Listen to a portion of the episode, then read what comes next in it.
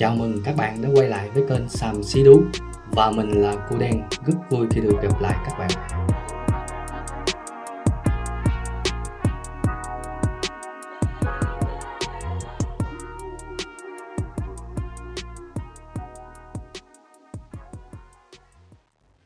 Khi còn trẻ, chúng ta thường rất vô tư và hồn nhiên. Mọi chuyện thường đã có ba mẹ lo. Tốt nghiệp cấp 3, có bạn chọn học tiếp cao đẳng đại học có bạn vì hoàn cảnh lại chọn cho mình con đường đi làm kiếm tiền. Nhưng dù là ai, thì khi bước sang tuổi 30 đều có nỗi lo lắng, áp lực riêng của bản thân. Và trong tập audio ngày hôm nay, mình xin chia sẻ với các bạn về chủ đề áp lực tuổi 30 xin mời các bạn cùng lắng nghe. Bước qua giai đoạn của thời nông nổi và bốc đồng là lúc bạn bắt đầu phải đối mặt với cái tuổi 30 ngồi gặm nhấm một cách lặng lẽ với những khủng hoảng. Chạm chân vào tuổi 30 tháng tuổi khiến con người ta luôn sống trong nhiều cảm giác bất bên khi chưa có công việc ổn định. Nỗi lo cơm áo gạo tiền nỗi lo sức khỏe hôn nhân gia đình và các mối quan hệ trong xã hội tất cả làm cho những ai ở độ tuổi này đều rơi vào trạng thái khủng hoảng. Chỉ khi bạn biết đối mặt thấu hiểu với thách thức thì lúc đó bạn mới biết được cách đứng dậy và vượt qua thử thách trong dòng tố một cách dễ dàng. Áp lực của tuổi 30 về sự nghiệp, thành tích khiến nhiều người rơi vào khủng hoảng. Những người chưa kịp thành công thậm chí còn không dám gặp mặt bạn bè. Những thành tích của bạn bè đồng trang lứa qua những câu chuyện kể khiến những áp lực ngày càng một lớn thêm. Đôi khi còn khiến người ta đi chệch hướng. Ở tuổi 30, bạn có thể đã có gia đình với những thành tựu riêng hoặc vẫn đang lây hoay tìm hướng đi cho mình.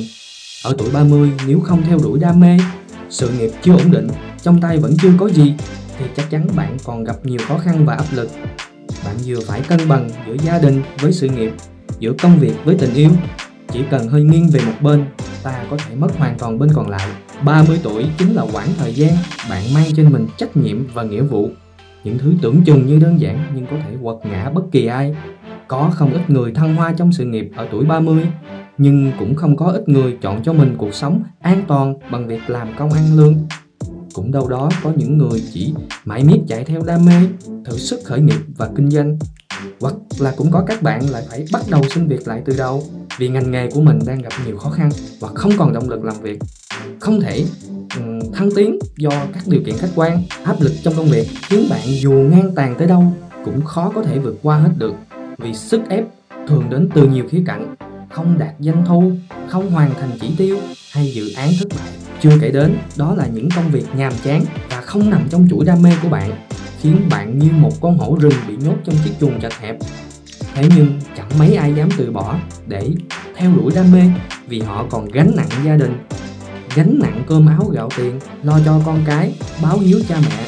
Ở độ tuổi 30 việc sở hữu trong tay xe hơi nhà lầu đối với một số bạn rất dễ, nhưng đa phần vẫn còn lay hoay với biết bao nỗi lo toan chăn trở. Nếu bạn đang ở độ tuổi này hãy xem trong tay mình đã có những gì. Liệu rằng mình đã được như bạn bè hay vẫn đang tay trắng? Đã tích lũy được kinh nghiệm của cải gì chưa? Hay vẫn đang một mình vật lộn với một mớ hỗn độn trong chính cuộc sống của các bạn? Ở tuổi 30 nếu có một gia đình riêng cũng sẽ khiến bạn phải đối mặt với nhiều áp lực. Nhưng nếu không có cũng là một nỗi khổ lớn, vì sẽ phải chịu áp lực từ chính gia đình của các bạn. Phụ nữ tuổi 30 đã toan về già đàn ông 30 tuổi là tuổi đoan xuân có lẽ rất đúng với tình trạng của thế hệ ngày nay. Tuổi 30 cái tuổi khiến con người ta luôn sống trong nhiều cảm giác bất bên khi chưa yên bề gia thất. Bạn bè trang lứa lần lượt bước vào hôn nhân khoe ảnh con cái. Xã hội hiện nay không thiếu những người phụ nữ bản lĩnh tự tin và thành công thậm chí là có những người còn thành công hơn cả đàn ông. Nhưng bước sang tuổi 30 có một điều duy nhất có thể đánh bại họ đó chính là hôn nhân. Phụ nữ mãi mê kiếm tiền, đến tuổi 30 họ vội vàng ngẩng mặt lại và nhìn thấy chưa có mối tình nào vắt vai, họ chọn cách đi theo lối mòn là xem mắt. Đường tắt này tuy nhanh, nhưng bao nhiêu người được hạnh phúc về sau?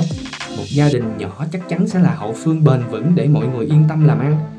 Tuy nhiên những định kiến từ chính bản thân họ hay từ xã hội lại tạo ra cho họ nhiều áp lực như là đàn ông là trụ cột lớn nhất trong gia đình phụ nữ cần gì học cao 25 tuổi lấy chồng là được rồi những sự việc này đòi hỏi chúng ta phải biết cân bằng giữa gia đình sự nghiệp và tình yêu nếu không biết sắp xếp hợp lý bạn sẽ rất dễ đối mặt với khủng hoảng kèm theo những nỗi lo về tiền bạc sự nghiệp về hôn nhân gia đình tuổi 30 chúng ta còn phải đối mặt với nhiều vấn đề về sức khỏe. Phụ nữ vẫn thường bị chê cười bởi không biết chăm sóc chiếc xe của mình. Họ chỉ biết đổ xăng, chạy đến khi hỏng thì mới mang xe đi sửa. Nhưng mọi người đâu ai hay biết sức khỏe của mình chẳng khác nào chiếc xe của người phụ nữ là mấy. Họ cứ mãi miết lao mình vào công việc và xây dựng các mối quan hệ trên bàn rượu. Chỉ đến khi sức khỏe có vấn đề, họ mới hối hận và nhận ra giá trị của nó. Nhiều người ngại đi khám sức khỏe không muốn mọi người bàn tán về bệnh tật của mình rồi cứ thế mà chịu đựng nhưng họ chẳng thèm quan tâm rằng bên cạnh sự tuột dốc của sức khỏe là sự tuột dốc của tinh thần sức khỏe kém kéo theo những ước mơ và dự định gian dở các bạn nên nhớ sức khỏe là vàng có sức khỏe là có tất cả vậy nên ngay từ bây giờ các bạn hãy biết tự chăm sóc sức khỏe của chính mình đừng để mất bò mới lo làm chuồng nhé đời người không phải ai cũng có thể đạt được những gì mình muốn Đến tuổi này rồi, bạn nên biết nhìn nhận những vấn đề của chính mình. Bạn hãy thường xuyên vận động, tiết kiệm tiền cho bản thân. Có thời gian, hãy tận dụng nó trở về với bố mẹ. Đôi lúc cũng cần phải suy nghĩ cho chính mình và chú tâm chăm sóc thân thể mình nhiều hơn một chút. Có lẽ điều đó sẽ khiến bạn dễ thở với cuộc sống xô bồ này hơn rất nhiều.